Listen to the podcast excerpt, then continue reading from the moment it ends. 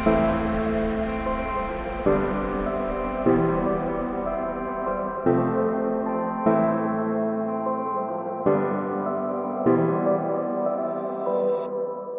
everybody, it's Isabel. Welcome to another episode of the Good Morning Good Night podcast. I'm so excited because this week I have Ren on. He is the creator of the show Bit Wars. And if you want to find out a little bit more about that project, you can check it out at Bit Wars Official on Instagram. And make sure you subscribe to the podcast so you don't miss out on any future episodes. And check out the podcast Instagram at Good Morning, Good Night Podcast. With all of that being said, I just have to say before I dive into things, Ren is so inspiring. Talking to him, it just makes you feel so motivated and creative and just ready to tackle your day. So I hope you guys can take a lot out of our conversation, and I'll let you guys listen in now. Hi, nice to meet you. Nice to meet you too. What do you go by? Do you just go by Ren? Yeah, most of the time, everybody. My name, my name is Renato.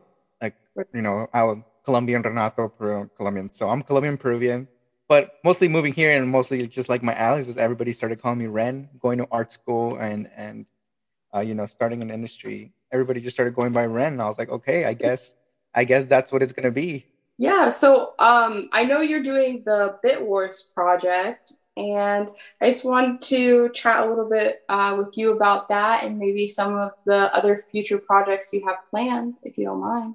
Yeah, of course. Uh, ooh, where would I even start? Like, what what do you want to know? Like, it Bitwars has been, I guess, a little thing about Bitwars before we get into it. It's mm-hmm. been in production for about a year, so it's a COVID production. It started right a little bit before COVID, and then COVID hit, and we're like, oh shoot, like, what are we gonna do?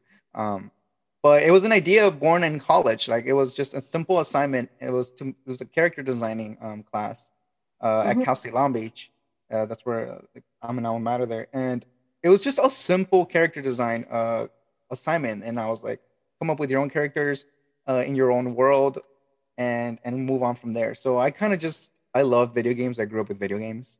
Yeah. So I just kind of just grabbed simple things out of like with a NAT type, you know, like little things like that, a NAT type in a PlayStation, which transfers data in order for you to play online.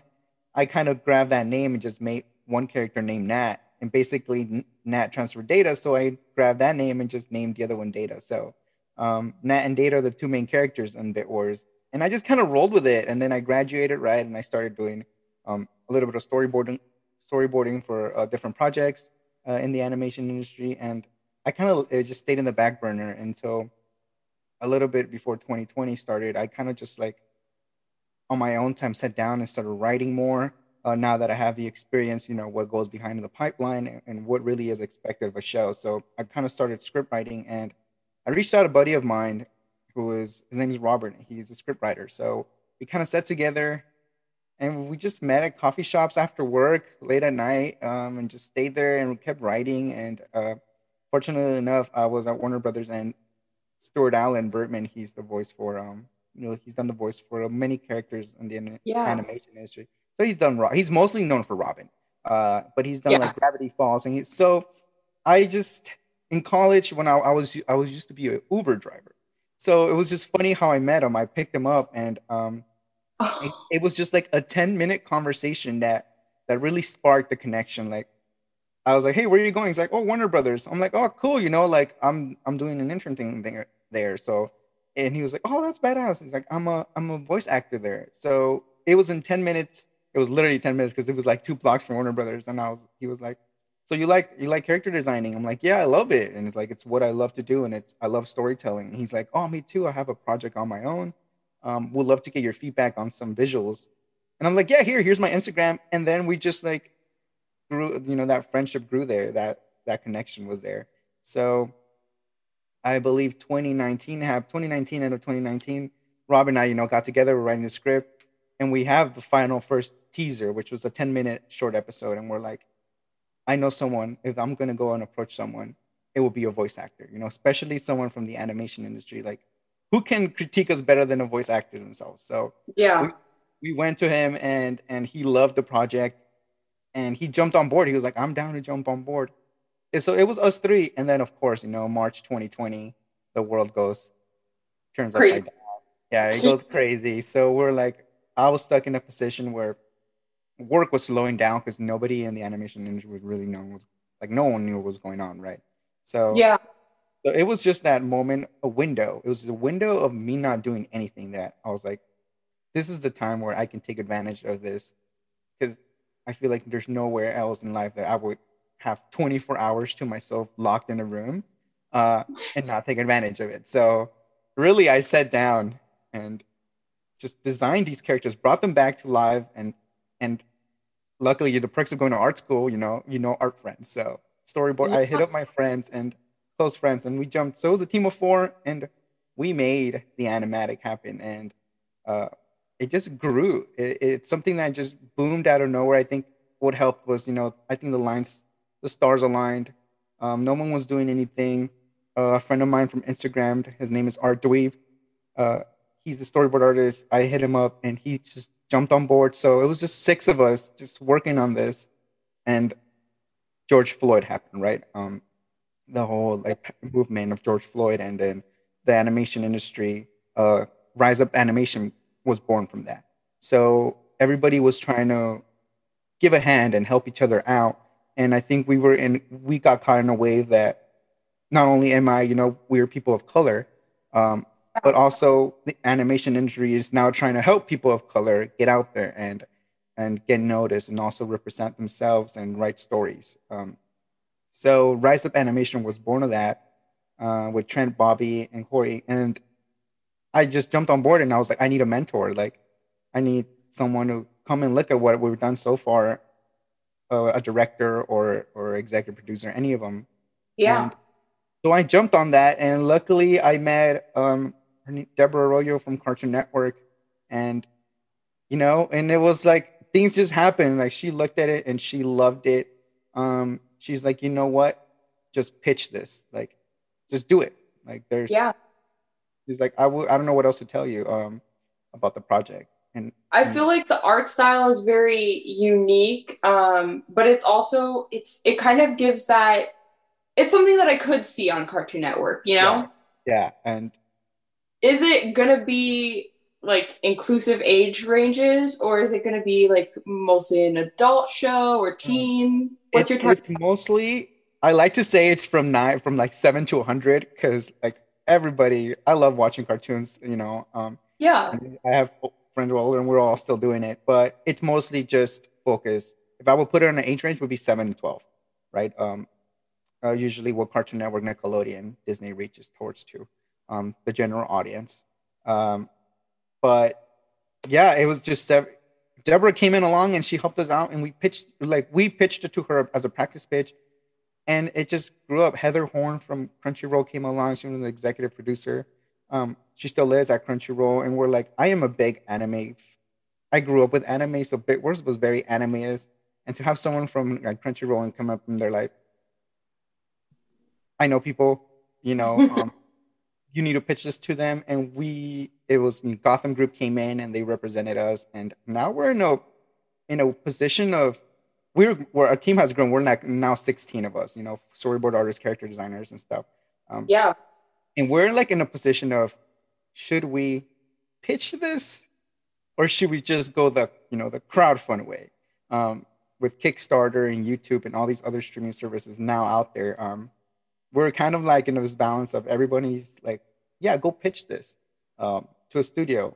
But then at the same time, now we're so in love with this story and these characters, and all of us are now a big part of such, you know, something bigger than us. That do we yeah. want a studio to come in and kind of switch it up for us and give us? Yeah. Lose a little bit of creative freedom yeah, there. exactly. Um, and or do we go with the crowdfunding way and you know and and stay with that being able for us to do the creative freedom and write the story the way we want to tell it um, yeah. So that's where we're at right now. We have we have scripts written, we have storyboards done. Basically, all we need is you know that money to get to get the, the animation beautiful and all that. Um, but everything before that has has been going extremely well, and and the feedback we're getting has been amazing. So Yeah, I wonder because that's that's definitely a more modern issue now where it's you can definitely crowdfund and you know get like the Google AdSense and all that right. if you post the videos um and just independently produce them. But then it's like if you have the studio behind you you might exactly. you might end up with a good studio where they they're pretty open to you doing whatever but exactly. you mm. could also lose a little creative freedom but yeah. you get a little more funding and you don't yeah, have to yeah much it's, so you know it's it's that we're like you know especially myself um being a creator and robert and stuart who i basically you know they're they've become my bestest friends in this project and us, yeah us, we like to sit down and we really like to um, write everything down. You know, what are the pros and cons um, to what we're gonna do with it. But you know, whatever happens, I think it was it's, it's meant to happen. Uh, Bitwars gets picked up from a studio. We go the crowdfunding way. We have a good, um, we have an amazing team. So we think we can whatever we put our minds to it. We've gone this far, right? So um, yeah. so whatever happens, happens. Uh, uh, in that essence, it's been yeah. a crazy ride the, the past year. Yeah, definitely. And you have a pretty big following already. Um, it, what do you what do you feel like gain that following? Uh, to be honest, I I am not someone who's on Instagram all the time. I am when because my friends like send me DMs and stuff. So I mm-hmm. am on Instagram, but posting is is very rare because you know it's always that fact is when we're working on a project like um I don't should I put this out there um you know things could happen especially with instagram and the algorithm and whatever. You never know who's like looking at your stuff.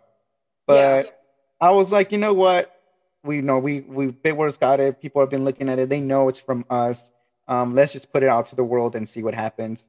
And i think that's what helped. I think overnight um, my instagram following just just boomed and everybody was just talking about bitwars and and auditioning because we had auditions like a couple a couple a month ago, and then you know on backstage for a couple characters, which was we needed a. So Gotham came up to me. They're like, we need a trailer. You know, something yeah. that if you're gonna pitch, we want something to catch like grab their attention in a minute, minute and a half, and we're like, okay. But we we had the main characters, right? We had the main voices, but then we had all these characters come in, and we're like, oh shoot, we need voices for these too. Um, so we went to backstage didn't advertise this at all. They didn't even like put it on my Instagram. You know, whoever sees this, whoever sees this, sees it, and they, you know, we only need five voices. I think overnight, Stuart sent me a message, and he was like, "Hey, man, uh, we have over three thousand auditions for for for oh, Bitwars," and I was like, I woke up the next morning, and Gotham sent me an email, and they were like, "Hey, Ren, people are reaching out about Bitwars. Uh, you know, uh, I'm gonna keep sending them to you." I was like, oh shoot, I had them on my Instagram like represented by then. I had their email. I felt yeah. so bad. I was like, they woke up to a bunch of emails, people were trying to like ask them questions and trying to reach out to me. So yeah. I took them out. And once I took them out, and everybody started DMing me. Um, but it was just a crazy experience for just like a minute and a half of characters, 3,000 auditions. We spent the whole week just like it became a full eight hour thing. Like just listen. Yeah, that's how. That's actually how I ended up finding your Instagram. Yeah. is because it popped up on the Discovery, um, and it was you know talking about the show, and I follow a lot of artists, so I looked at it, and then um, I you know followed the page, and then one day I don't I don't remember what I was doing, but I opened up your story, and you had to like school people that were um, auditioning and just like letting them know like hey, um, this is a professional project, so you can't like, you know, say that. I hope this show does bad if, if I don't get the role. Like, yeah, uh, yeah, it, it get crazy. It got insane. Um, yeah, people were reaching out to me, and um, I'm assuming you know they were younger. They they probably want to do voice acting. Um, yeah. but they were just like, oh, since you're not replying to me, like you know i hope your show fails and i hope you know you guys like your project sucks and all this stuff. And it was obviously questions that we posted on our story that have been answered on our story it has been answered yeah. on our instagram post. We've like replied to them in the comments. So those the answers were there. All, all they had to do was like read. And i feel like i saw you post all the time about it like hey you can apply for backstage. If you don't have one then you know and then like different art and but then you would post on your story like this is what you should do and so like i felt like if you were there for the art you still got to see the art and the animation behind the scenes but Mhm. if you were there for the audition like there's no way that you could miss the information so you're probably right it probably was like younger kids Yes. i sure i hopefully no one I hope like so, right? We hope it was younger. hopefully nobody like 18 and above was doing that because that's Yeah. a little Yeah. yeah um, and, and, you know, I and I get it. Sometimes you know kids get frustrated and stuff like that, but I try to be as calm as possible and let them know that it's not. The animation industry is really tiny. Um, Yeah. regardless of who you know, you people know people, and then eventually leads back to me, or you know, my work leads back to someone else. Um, so if you're if you want to start out in a professional industry such as the animation industry, do it the right way. Don't be calling people names because if I'm working on a project and you're applying for a voice acting role and and I see your name and I, I'll probably be like, hey, this guy did this and this and such force. Like, we're not sure if we want to work with him because if we if we don't give him what he wants, he could probably turn on us and and, and just Yeah. cost, you know. it taints their name a little bit Yeah, yeah. Um, yeah. but i think you addressed it like from what i saw you addressed it in a very like mature way obviously you you, you basically just explained like this was this was a professional job and not anything crazy so everyone just needs to behave accordingly everyone needs to chill. You know, uh, we're doing our best. Uh, yeah yeah. but it's like for this project everything just seemed to like fall into place at the right time that's so like i've never heard something that sounds so intricate intricately uh, coordinated without being you know planned. exactly without being planned out. Um, yeah and I, I think that's what we always talk about in our group and like in our meetings when we have things going on like it just happens like if things are supposed to happen it happens and i know i've always heard that and everybody in the animation industry is like animation is all about timing and things are all about timing and it always stuck in my head but i never really thought about it until like bit wars like happened and you know like things were just like all we were saying the stars aligned and, and thanks to Rise Up Animation it was really where we really started getting noticed by people in the industry and getting all this feedback. Um, and now gotham coming in and and now we're having like you know all these auditions.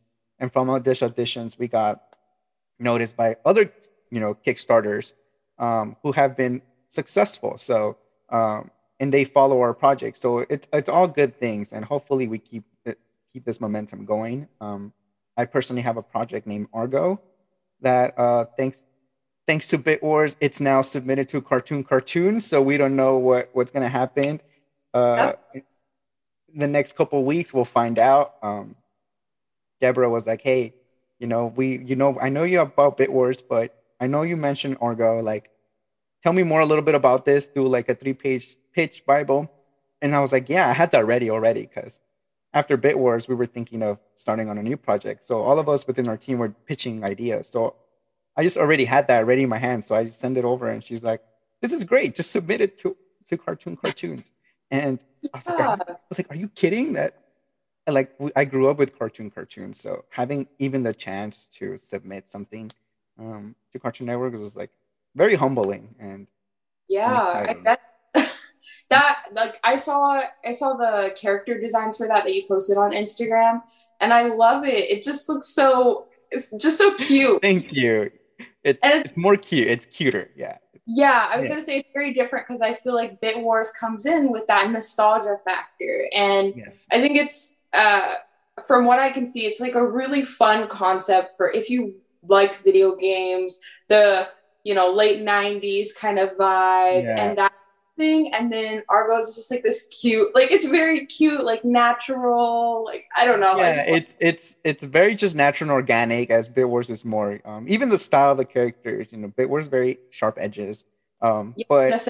Argo seems a little softer. yeah, it's yeah softer. But I what I, I can tell you about Bit Wars, what I can say about Bit Wars. So Yeah. in terms of like the characters is so Data and Nair, there's two main protagonists in this video game as world. There's nothing related to the outside. So um, I guess in comparison to Glitch Techs, that's already out there, right? Like they they go into those video games and destroy bugs or, or glitches. So for us, it's more of like it's inside a video game world. Um, Okay. so Data and Nat are two upcoming bit war are bit they're bit warriors, upcoming bit masters. So the bit masters basically the motherboard um, of of these all these seven worlds, and they make sure everything resonates well with each other. So kind of like in Wreck-It Ralph, you know, when things are kind of scripted in a way, like bad guys are supposed to say have their roles and stuff like that. Same thing Yeah. in Bit Wars. Like these these worlds are separated but somehow united, but the bad guys can't be jumping around from one world to another, causing Oh. chaos because that's not what's supposed to happen. So that's the job of the bit master.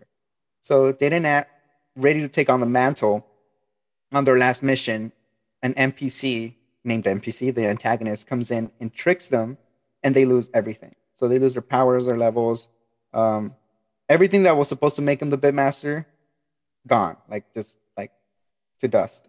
So now these characters, you meet them at the high rank, and you leave them at the end of the episode very vulnerable because now they can become Bitmasters, and now they have to start from the beginning all over Yeah. again. Um, so it, it was an inspiration of me being little and I was playing Pokemon and my game glitched and I lost everything. So I was like, what hap- what would happen if two characters are right at the end and something happens and they lose everything? That would suck. And my poor characters happen happen to go through that. And it teaches a lesson of which video games has taught you. If you fail multiple times, just keep trying, you know, press continue.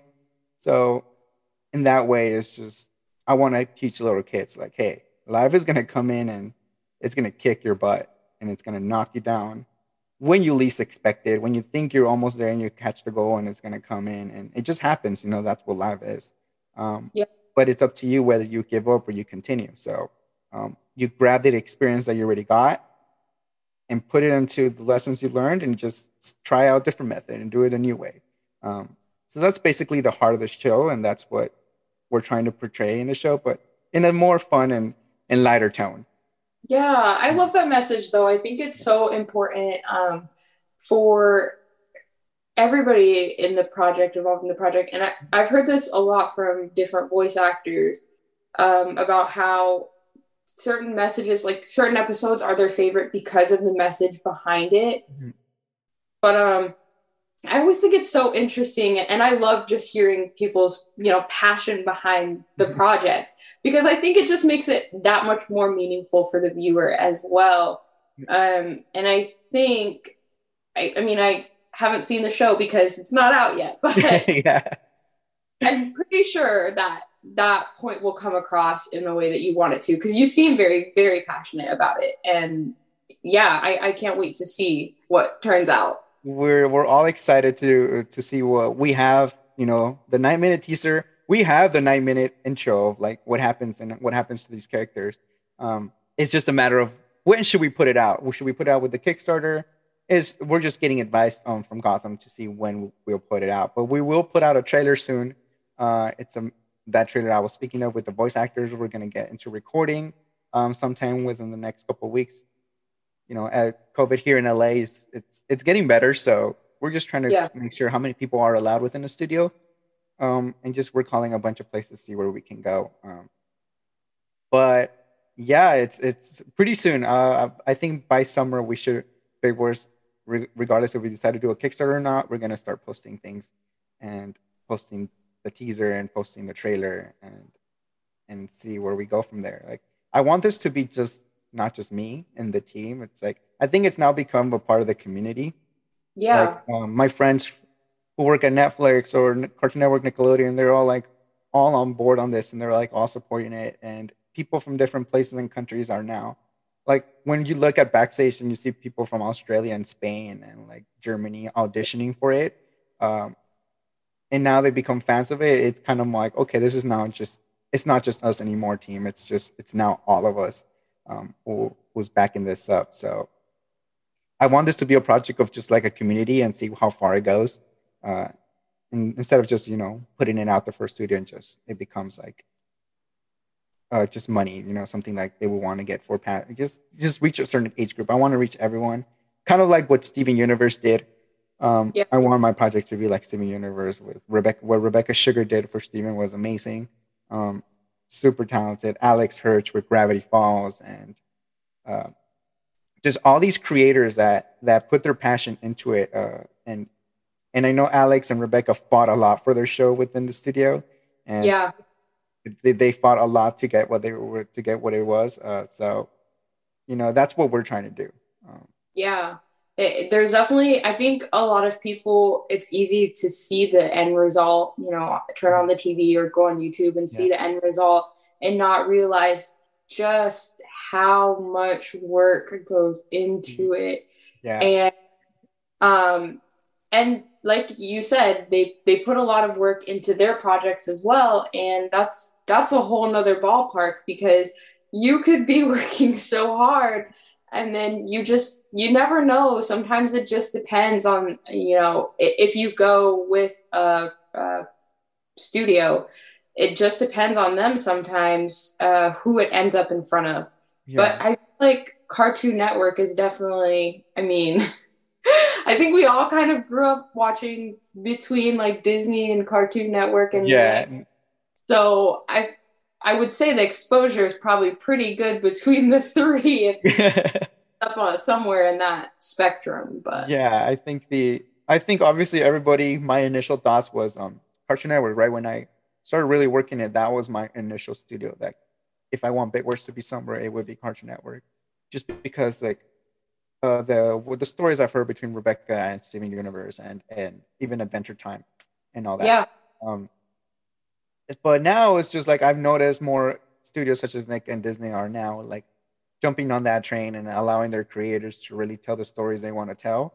Uh, and it really, really who decides to say yes to us and gives us like you know the not give us all the creative freedom, but enough um, for us to tell the show that we want to tell. Um, by all means, like uh, yeah, and, but to trust you enough to get the storyline across without yes, exactly viewers, without losing what the show was supposed to be from the beginning, um, which is just you know self discovery and and and failing failing is normal and it's gonna happen. Yeah. You're not perfect, so uh, as long as we get that message across and we keep pushing kids to uh, to not yeah. give up and just press continue, it's it's I'm okay with you know.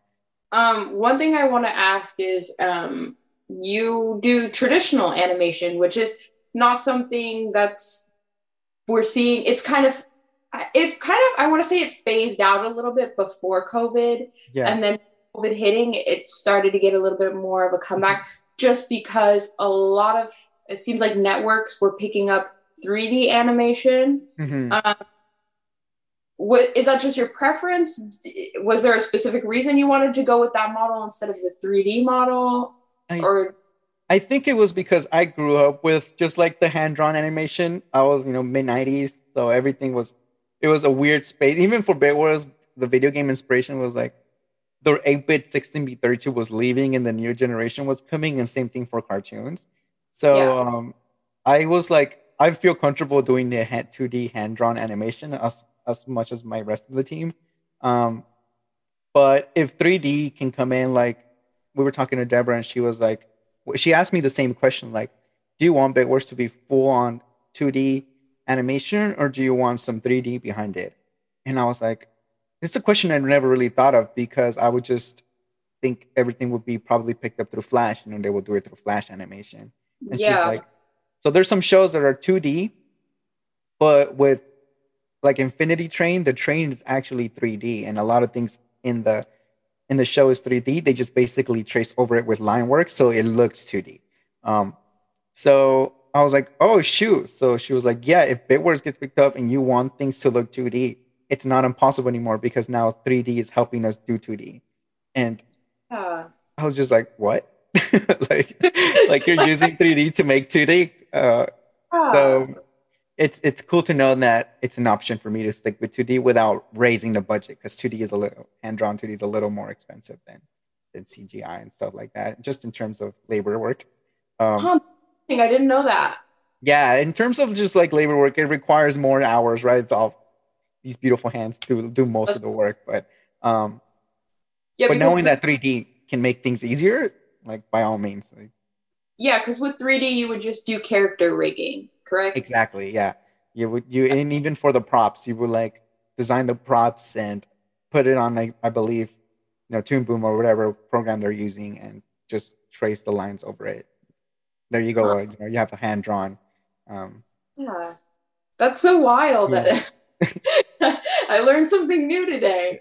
Yeah, it, Uh, uh, yeah, I learned a little while and it blew my mind. I was, and I told the team like, "Hey guys, you know, 3D." And one one of my storyboard artists names is Audrey, right? Arthur was like, "Yeah, man, like Infinity Train does that." And then all of us were like, "And you didn't tell us this why?" He was like, "I, I don't know, like it just didn't come up to my like come to my knowledge." Yeah.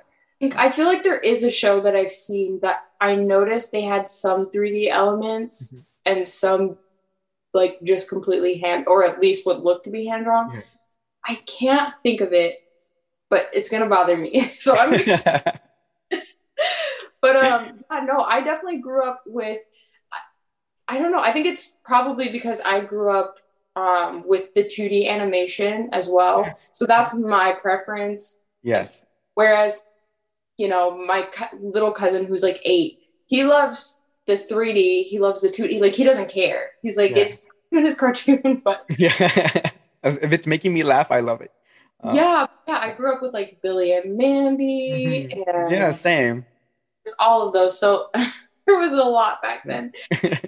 It was, I don't know, I think uh, if you're, I'm assuming you're in the same age range as me, but Mm-hmm. we grew up during that time where it was very transitional for technology. So we kind of got to Yeah. a little bit of everything. yeah and i and i think we're fortunate for that like you know get the experience of both uh in every story i tell i always want to make sure like i'm not i'm always i'm not leaving a generation behind Yeah. trying to reach out to both because i know people still our age or even older still watch cartoons so um i've heard some like oh cartoons are so different now like you know i miss the old ones so i'm like i feel you i i know what you're kind of looking for you're looking for that Yeah. Ren and Stimpy, uh, looking for the adventures of you know the Grim Reaper of Bill and Mandy, and and some of these other shows like Courage. But at the same time, kids nowadays want to watch things like I don't know, like Steven Universe or you know the Owl House, which somehow still has aesthetics of back then, but like Yeah. um, you know they just the culture has changed so much in the past decade. So there it, it it's kind of hard sometimes balance when we're writing we're like oh will they get this? And we're like oh i don't know we're gonna have to like you know make a character say oh that's fire and we're like wait what if like in six months from now no one uses that anymore? So we're trying to like find the basis of what of what a character would say I wouldn't even think about that. And then that's got to be even more interesting just based off of the premise of the show being Yeah. like that, like 64, 8 bit kind of yeah moment. So some people, I, I'm imagining some kids probably would not get like the bit portion, yeah but knowing kids nowadays and just people nowadays, they'll Google it. So like they'll look it up, Bit Wars, Yeah. and then you'll see like 30 different videos on YouTube explaining, oh, there was this. In, did you notice this in the background? yeah Uh, this, this, and we know this means this, and then you know they start going with it. There's some shows that um, I've been uh, following, and I'm just shocked every time someone notices something in the background, and then Mhm. they create a whole video on what exactly it means and what the it's insane. you know artist was doing. And i'm like wow okay i didn't get i just saw you know the clouds in the sky but uh, yeah and and for this show in particular like if for our age like if you grew up with super mario 64 and you grew up with all these games like you're gonna see things in the background that that we're giving a little nudge to so i'm pretty sure if we come out like people are gonna make videos of like oh i remember back when i was playing this like that level was there. So we're trying to do what Wreck-It Ralph did for us but now more of an animated tv series. Um get that nostalgia in but not really on the nose it's more on the background. Um, yeah. and but i think those are fun though too when you have Yeah. like the easter eggs.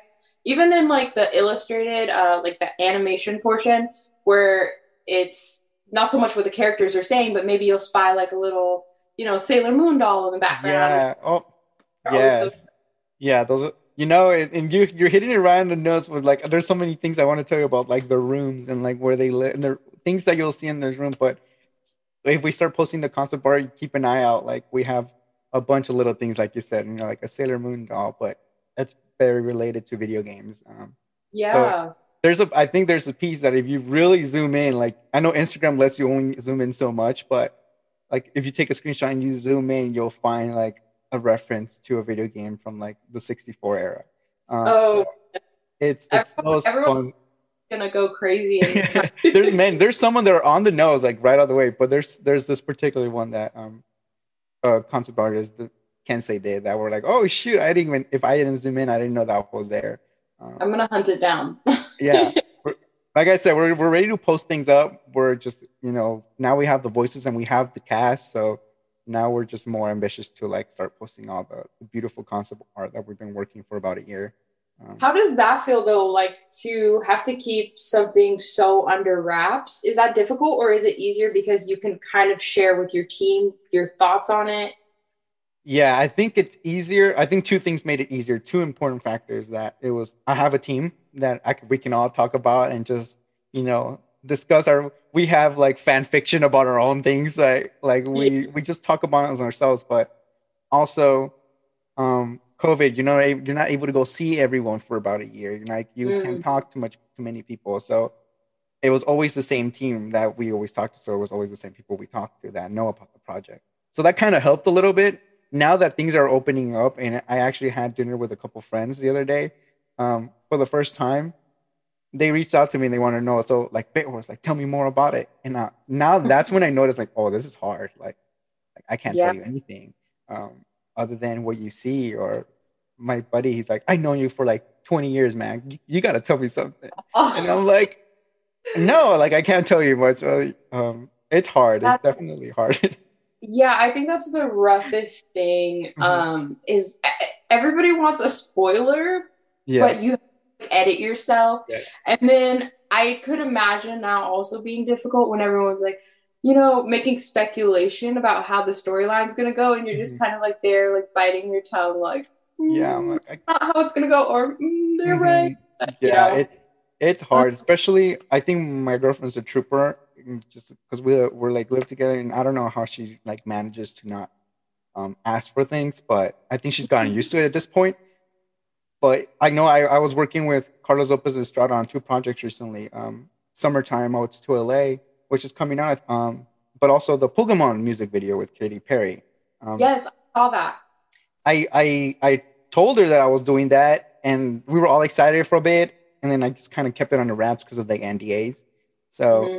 Um, and then she's like didn't know anything about it. So when she would see me working on boards, she would just assume I was working on Bitwars because I'd be like, hey, I'm, I'm gonna go work on Bitwars.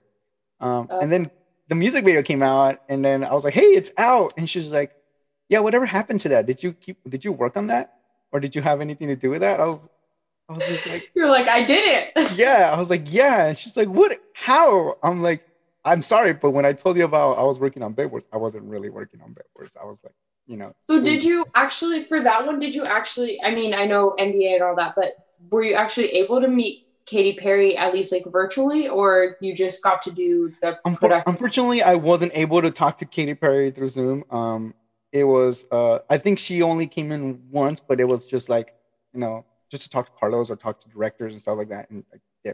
So it wasn't really a one-on-one thing.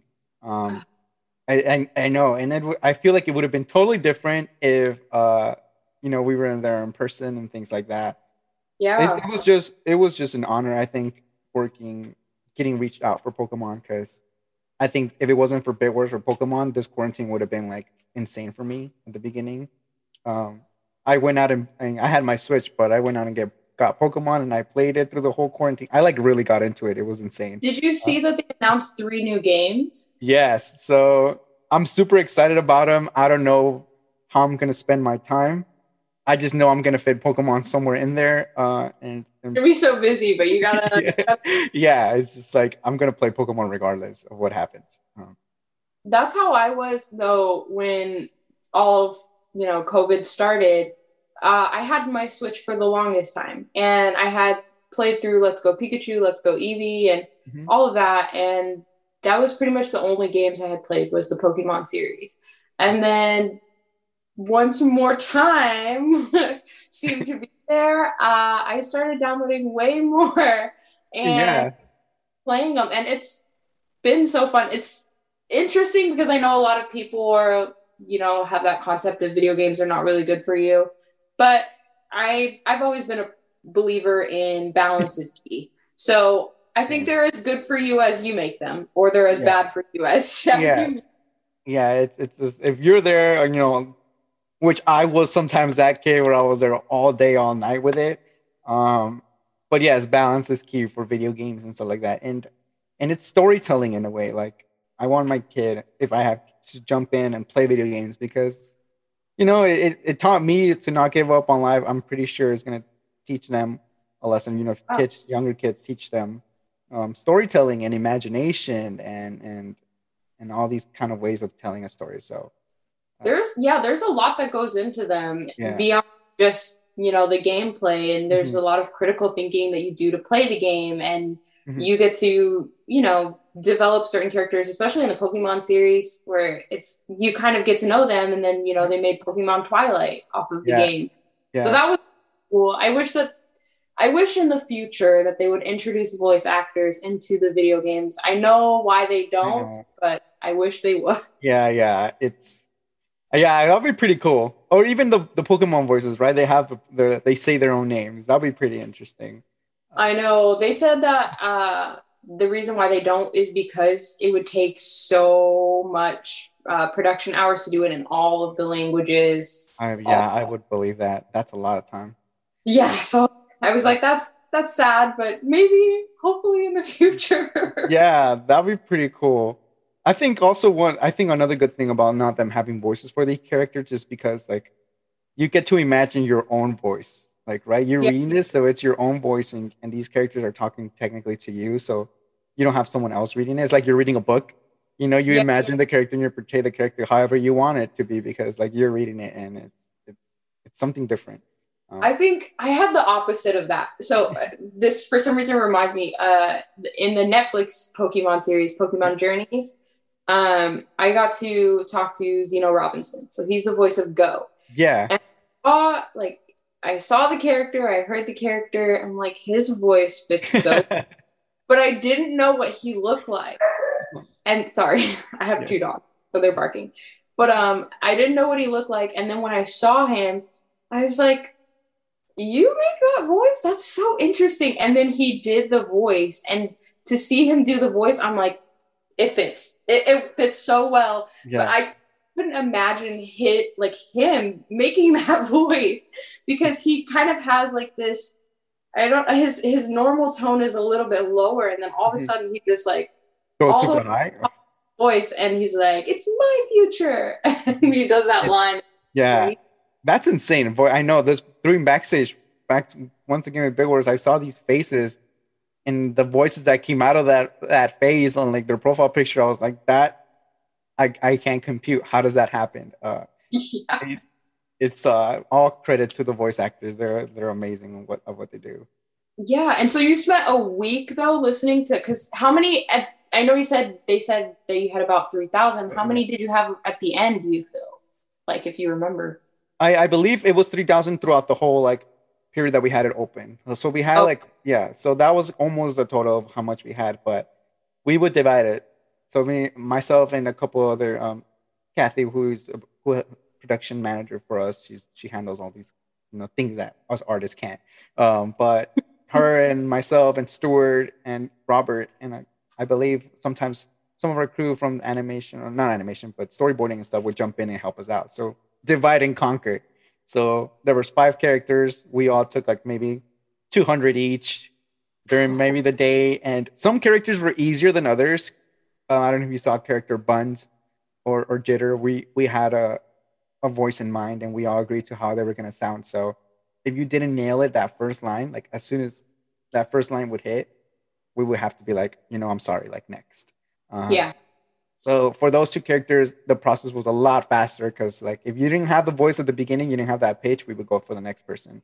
Um, but characters like CC and um, V, which he's the the anti-hero of the show, um, those were the tough ones. Like I remember once we we had like, especially they were the most auditioned characters. So we oh. we had like over I think a thousand for each.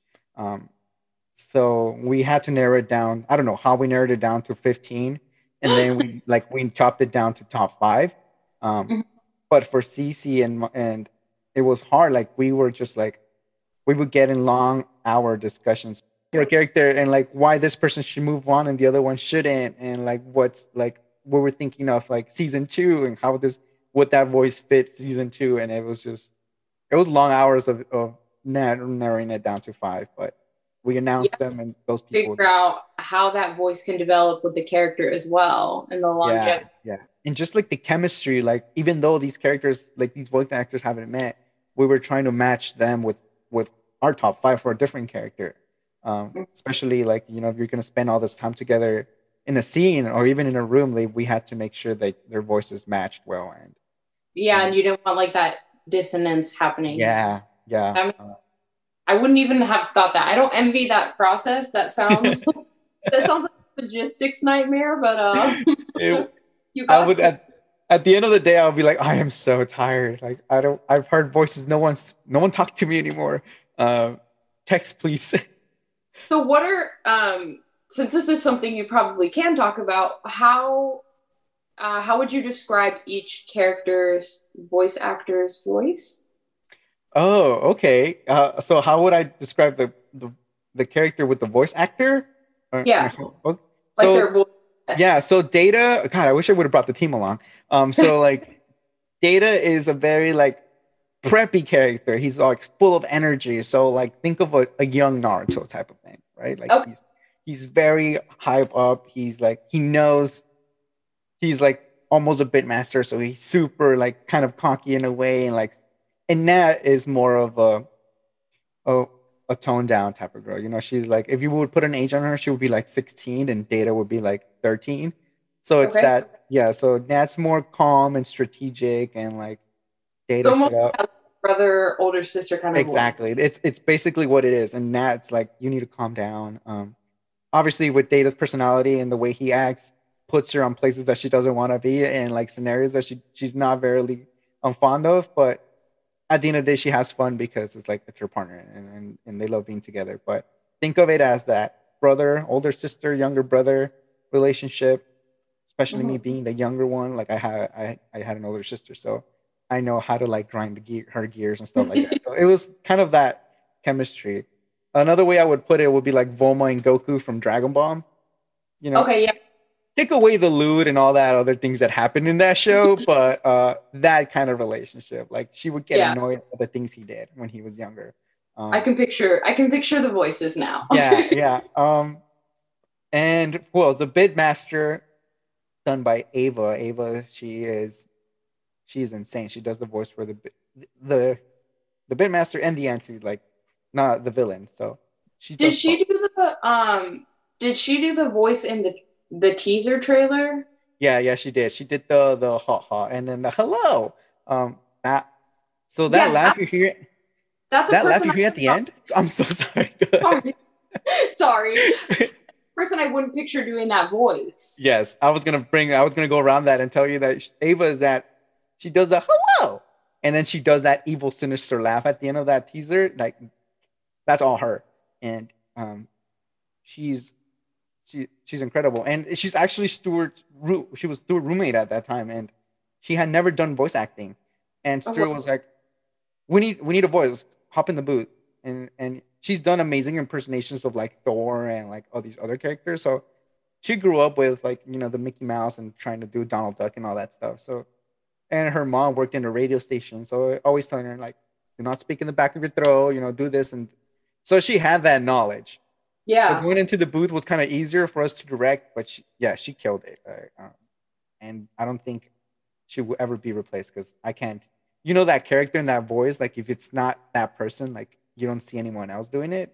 It's Uh, hard to transition the voice. Yeah, Oh, I feel uh I hate saying it, but with the Netflix series of Pokemon, Jesse and James I Um, yeah. can't adjust to that voice. Like I I can see it for the characters, it's great and and power to the voice actors, they do amazing. But I'm so used to, you know, the OG that I'm like, yeah. feel Jesse. right. James. Yeah. It's that James, the way they said it. Yeah. Um, yeah. Now he has like more of a very like um I don't even know how to say it, like a very um I don't know, kind of carnival ringleader kind of. Yeah. voice. I don't know if that makes any sense, but yeah, yeah, uh, I, I know you're, yeah, I know what you mean, and it's yeah, it's like that. And I wish, and I hope Ava stays with us for as long as she can, um, doing these Yeah. voices because, um, I know I should never imagine. We just had a meeting on Thursday where everyone got to meet each other for the first time, voice actors and and uh and everybody who's in the project. And then she was like, um, she we were just all like praising her because it was just incredible all the voices she did, and she was just like, I never imagined myself being in this type of project because I worked on radio. She worked on radio and stuff like that, but she never really imagined herself voicing characters. Um, and then we're like, just keep doing that because you you have great. yeah you're great and you're super talented. Like don't ever stop doing this. Uh, yeah. so that's where we are. It's it's crazy for Bit Wars and and who knows. Obviously, Argo's going a different direction, and I don't know what will happen with that. Um, you know, thanks to thanks to Gotham, I've been meeting a bunch of people from like Illumination and um, you know Warner Brothers as well, and and I think Disney and stuff like that. So uh, it's opening more rooms and doors for me to go and, and tell these other stories that I have in mind. Um, Yeah, absolutely. that have scripts and and also I want to just open doors because for other people um so you know me being I so I'm a DACA recipient so I came to the US when I was like 6 I think so obviously cartoons was my only gateway to like escape that world of like new new country new language new everything so Yeah. it was a it was a way to me like make friends but also I learned English right away because I don't I don't know how that happened I have I'm similar because I'm originally from Canada and I um my parents were dual citizens. Yeah. But living over there, I went to a French school. Mhm. My parents both spoke French. I spoke no English and I came here just a little French kid, no clue, couldn't like the only you know, I could only say a couple words in English. People were talking to me, no clue what they were saying. My teacher even had a meeting with my parents. She called them and was like, oh, we just want to talk about how she's behind. I'm I'm scared that she might have like dyslexia or something. Mhm. That she's not like read because I'll be talking to her and she doesn't respond. And my parents were like, she doesn't speak English. but um no, I had this my cousin um he I mean he was born here and grew up here but um he was like hey you should watch this show and he he introduced me to Pokemon to Naruto Moon all of them Yeah. And so it was a good way for me at home to see something cool because maybe I didn't understand everything they were saying when I first started watching but Mhm. I definitely was able to you know get the gist of the words based off of the series exactly yeah yeah but yeah that's how it was with me. Like, you know, same thing. Pokemon. Pokemon was like something I first watched, and then I, I just like, I don't know, like same thing experience as you. Like the professor, I think my my my teacher at that time, I think it was first grade. She didn't she didn't call me dyslexic. She was she was nice. She was more like she approached me. and She was like, she was. It's nice Filipino lady. She like approached. She sat down. She's like, because I was she was speaking, I would doze off and look at the ABCs on the walls and stuff like that. And she's like, I know you don't understand English, but like, like try to focus. And I know I, at that time I had no idea what she meant, but I was just like, I nod. And um, also same thing brought my parents on, and and she actually uh, signed me up for this English uh, class. I think it was they're helping uh, other kids learn English. So thanks to her, like I was cartoons and then that class and then making friends was easier because like you watch Pokemon, I watch Pokemon, you watch this, I watch that. So it was just that connection. So when I was little, I was like, I want to make cartoons. I, I don't know what that meant, but like I want to draw and and do that for other kids. So now me being in this position now of pitching stories and stuff like that, it's I kind of want to go full circle, right? Like cartoons did this for me, I want to do that. I want to do that same with my cartoons and for kids who um, who are having a hard time just connecting or or even trying to learn a language. Yeah, I feel like that's a that's a struggle a lot of people um, don't think about because they don't have to have that you know struggle. Yeah, And I I've always been the personality type because of that experience that always tries to get people included. If I see people yeah. excluded, I always am the one that's like, "How's it going?" You know, how yeah. Doing? But um, yeah, I how important uh, is just the diversity in your project because it seems like you network very well and uh, would you attribute that to you know that experience of you know i came here i you know didn't didn't speak any english. I had to kind of start from scratch. Um, do you feel like that helped you gain that kind of skill?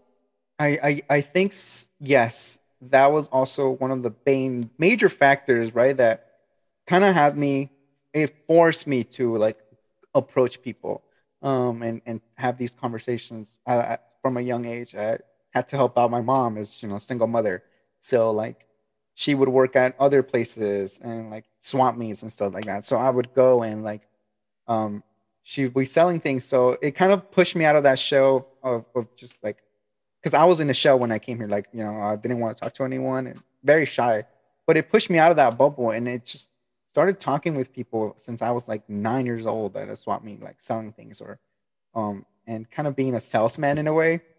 Um, yeah. And I think it helped me out a lot as I grew up because now, you know, I wasn't as shy anymore and I was able to approach people and talk and, and, and it's, it's an awesome skill to have. Uh, yeah. Uh, especially at an early age and just, but definitely coming into this country, uh, not knowing much about it and, um, was, was helped me and, and kind of was like, pushed me because my mom didn't know anything about the animation industry. Like no one, like I have people like we're we're Peruvian and Colombian, so uh, family in Spain. Like now everybody has like spread out, but no one really yeah. knows about the animation industry. And me just being my mom, my mom had no clue. So I kind of had to study that on my own and figure it out, and and not knowing anybody from the industry to ask questions. So. Uh, it was just me picking up books and, and, and trying to figure out what a storyboard artist is and then yeah. going to school and trying to figure out that oh this is not what i want to do so i would have to leave and go to a different school that's crazy it, yeah that's good though that you um, have that experience um, i kind of glossed around it but um, as well as how do you feel like you want to include diversity in your oh, project yes. seems like this is something very important to you that's yeah. why i asked. you know yeah diversity is I think it's a key factor for the show. It's it's even for me as a storyteller and and I want and it's I'm gonna tell you this, the person reached out to me on Instagram that really touched upon me when I was doing Bitwars and stuff. And and it's always still gonna be in the back of my question was um, a person of color sent me a DM and this was so uh, hey it's like oh hey Ren um, I want to audition for your characters uh, but I'm African American I, can I audition or would the, would this be a waste of my time and your time? And I was like, oh, like you can audition forever who you want. Like, you know, um, I don't ever want you to think, I don't want anybody ever to think like Bit Wars or any other, you know, production out there, like that people waste their time auditioning just because they're of color. And, and I want that to be shown on the show. I know for us here within the scenes, right? It's me being person of color, uh, Robert being person of color. There's a lot of different diversity within our show, within our crew. So uh, it was also a key factor when we were audition, um, picking out these characters and and the people representing these voices that we also want to represent that within the voice cast and within the show. Um, obviously, video games is kind of like doesn't touch upon race because it doesn't exist in video games in a way. Um, yeah. It, in which now the animation industry and the video game industry is kind of now pushing that, but back then. So we want to try to keep it light as hearted. Um, although it is important to think about where your background is informed, where you came from, and where the color of your skin is. Um, for Bit Wars, I wanted to be more of like that nostalgia and that love that you shared, regardless of your race or your gender or or what your you know what your thoughts are or, or culture or even um, religion. It's we all love video games, and that's something that connects all of us. So I want Bit Wars to be that show where like if you look at a character, you that's the last thing you'll think of, right? Like it's something of like the connection they have, these characters they have for the passion. It's for the passion, really. Um, yeah. They connect through passion, and but nevertheless, like me being of color, I'm never gonna forget to involve people color on show and like having that diversity because it's important. It's and, and that and I was telling my team when that DM happened, and we're like, are we doing this the right way? Like, um, it's like, did I somehow get lost within the process, like creating this that somehow we we just diverged and forgot about diversity and inclusion? And yeah. they're like, oh no, by all like no, we never thought about that in Bit Wars. Like, if you look, it's funny because Stuart's like, if you look in the room around you, and he's like, wait, if you look in the squares around you in front of your screen, like there's all these beautiful people from different cultures working on this show. So um that's what I would think. Uh well, I mean, I know it being a COVID show that it's including people from I'm sure different places, many different places. Yeah.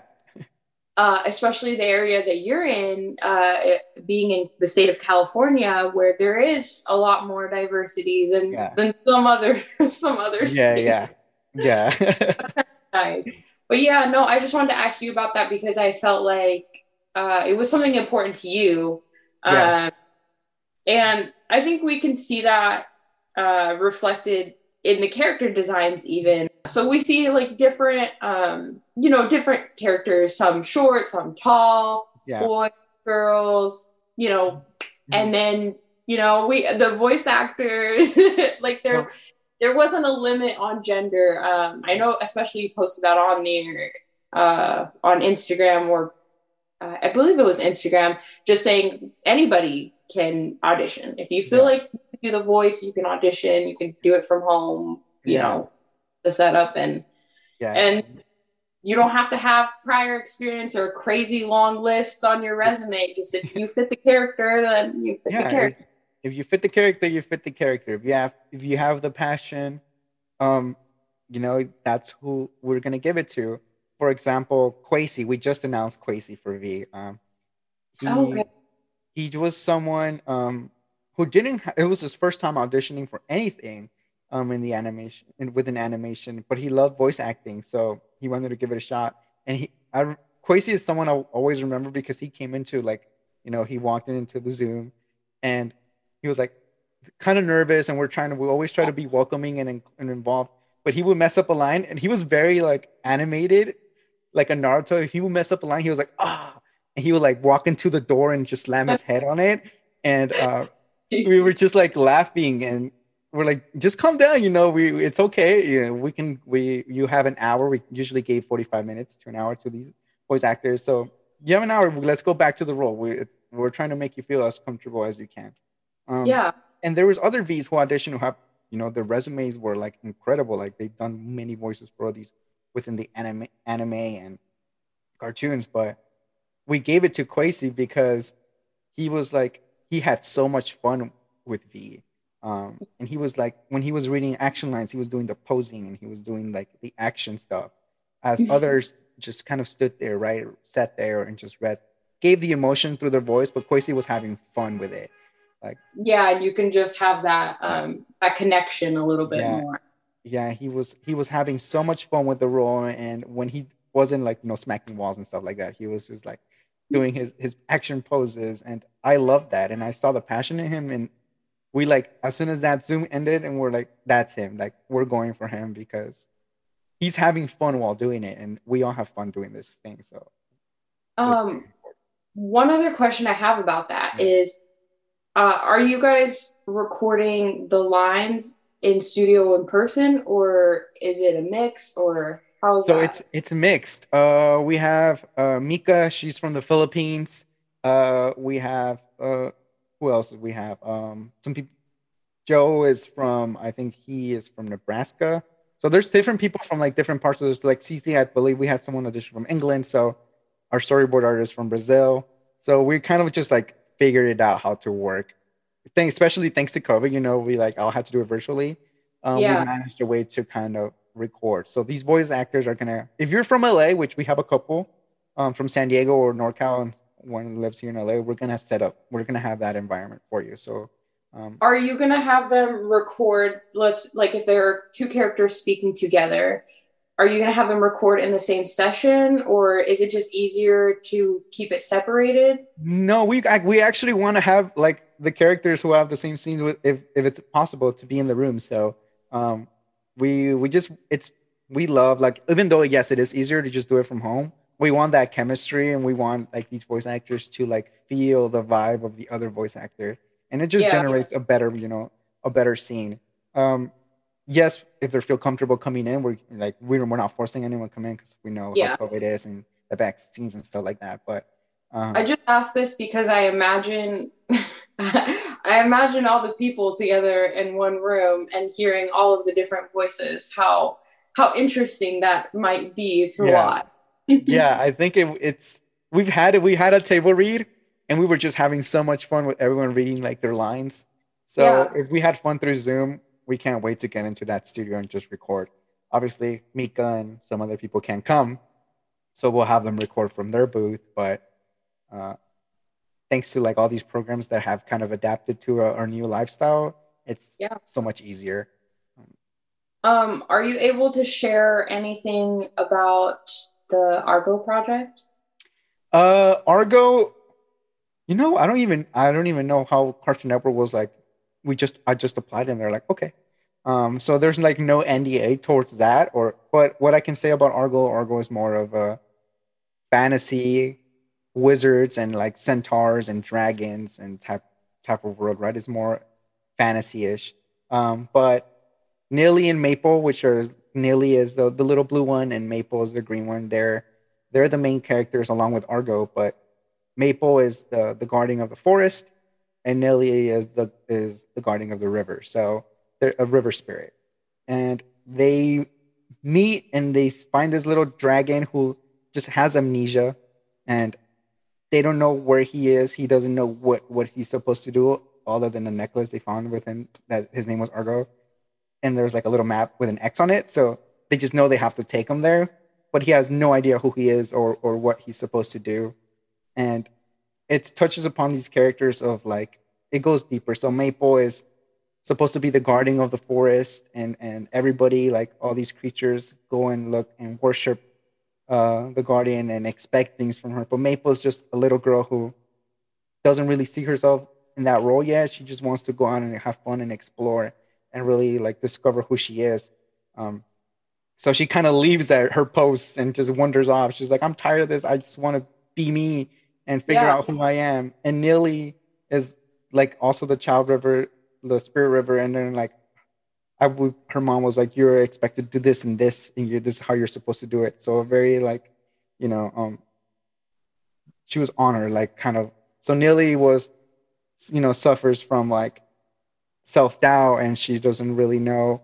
Um, she's always trying to please people and try to make sure everyone's happy, um, because that's how she kind of grew up, right? Always pleasing someone else and trying to um Yeah. make sure. So now she's in a in a journey of like self finding self love and trying to uh, uh, figure out that it's not necessary for you to please somebody else. You have to like you know as long as you please yourself and you're happy with what you're doing, um, you don't have to go in and change your way of thinking or do things just so someone else can love you and like you. So Maple understands Neely and Neely kind of understands Maple, so they they make this friendship while at the same time trying to find this take this little baby salamander home because he doesn't know who he is and and he knows that throughout their journey he knows he's supposed to do great things and he just just has passion for like the world and stuff like that and, and life itself so um That's gonna be so exciting to see. Like both of these series just sound so amazing.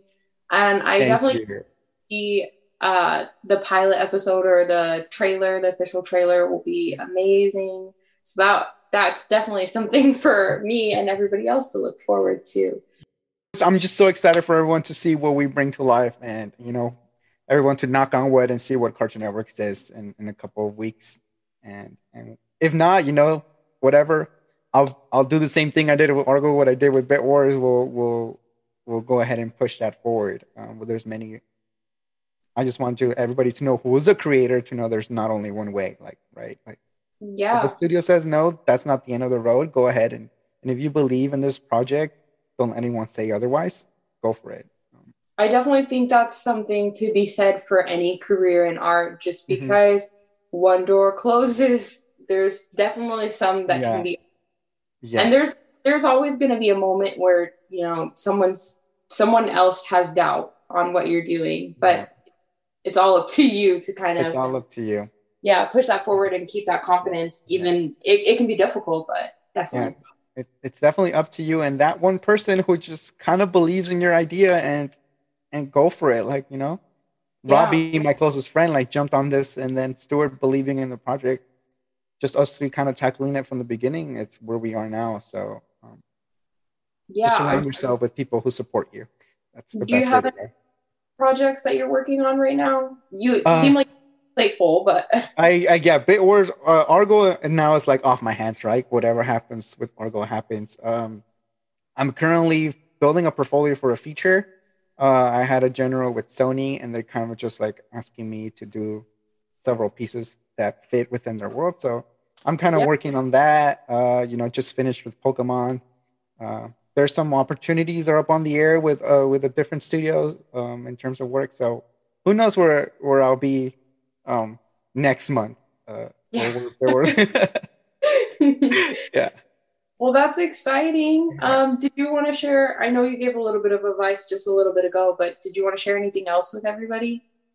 No, I think I think my message, if you want to take anything from this, was like just to to continue with whatever your goals and dreams are. You know, um, get that project. If you're a creator, get that thing out there because I know a lot of artists are creators and eventually want to have their own thing. Uh, just know pitching is not the only thing you can do. Now there's a bunch of streaming services out there, and even yeah. YouTube where you can where you can do your own thing. Like, and it's and it's something that I learned that I want to pass on. Like, I Bitwars was my thing, and I was like, you know, if you create something, it's your baby, and you kind of don't want to let go. Um, yeah. But Bitwars wouldn't have been what it is, what it's becoming now, if I hadn't let go, like open up a little bit about it and let more people in because now we like everyone loves it and it's our baby. So open up, like open up to to friends or to people that you that you feel like you can work with and and build something together because it's it takes a village and it's a lot. It's just more fun with other people working together. All right, guys, that's it for this week's episode. I really hope you enjoyed our conversation and you leave this podcast episode feeling just inspired and ready to face the world. I feel like it's hard to have a conversation with Ren and not feel that way. He just gives off, I said it before, he just gives off such a positive vibe, and I love it. So make sure you subscribe so you don't miss any future episodes, and I'll see you guys in the next one. Bye!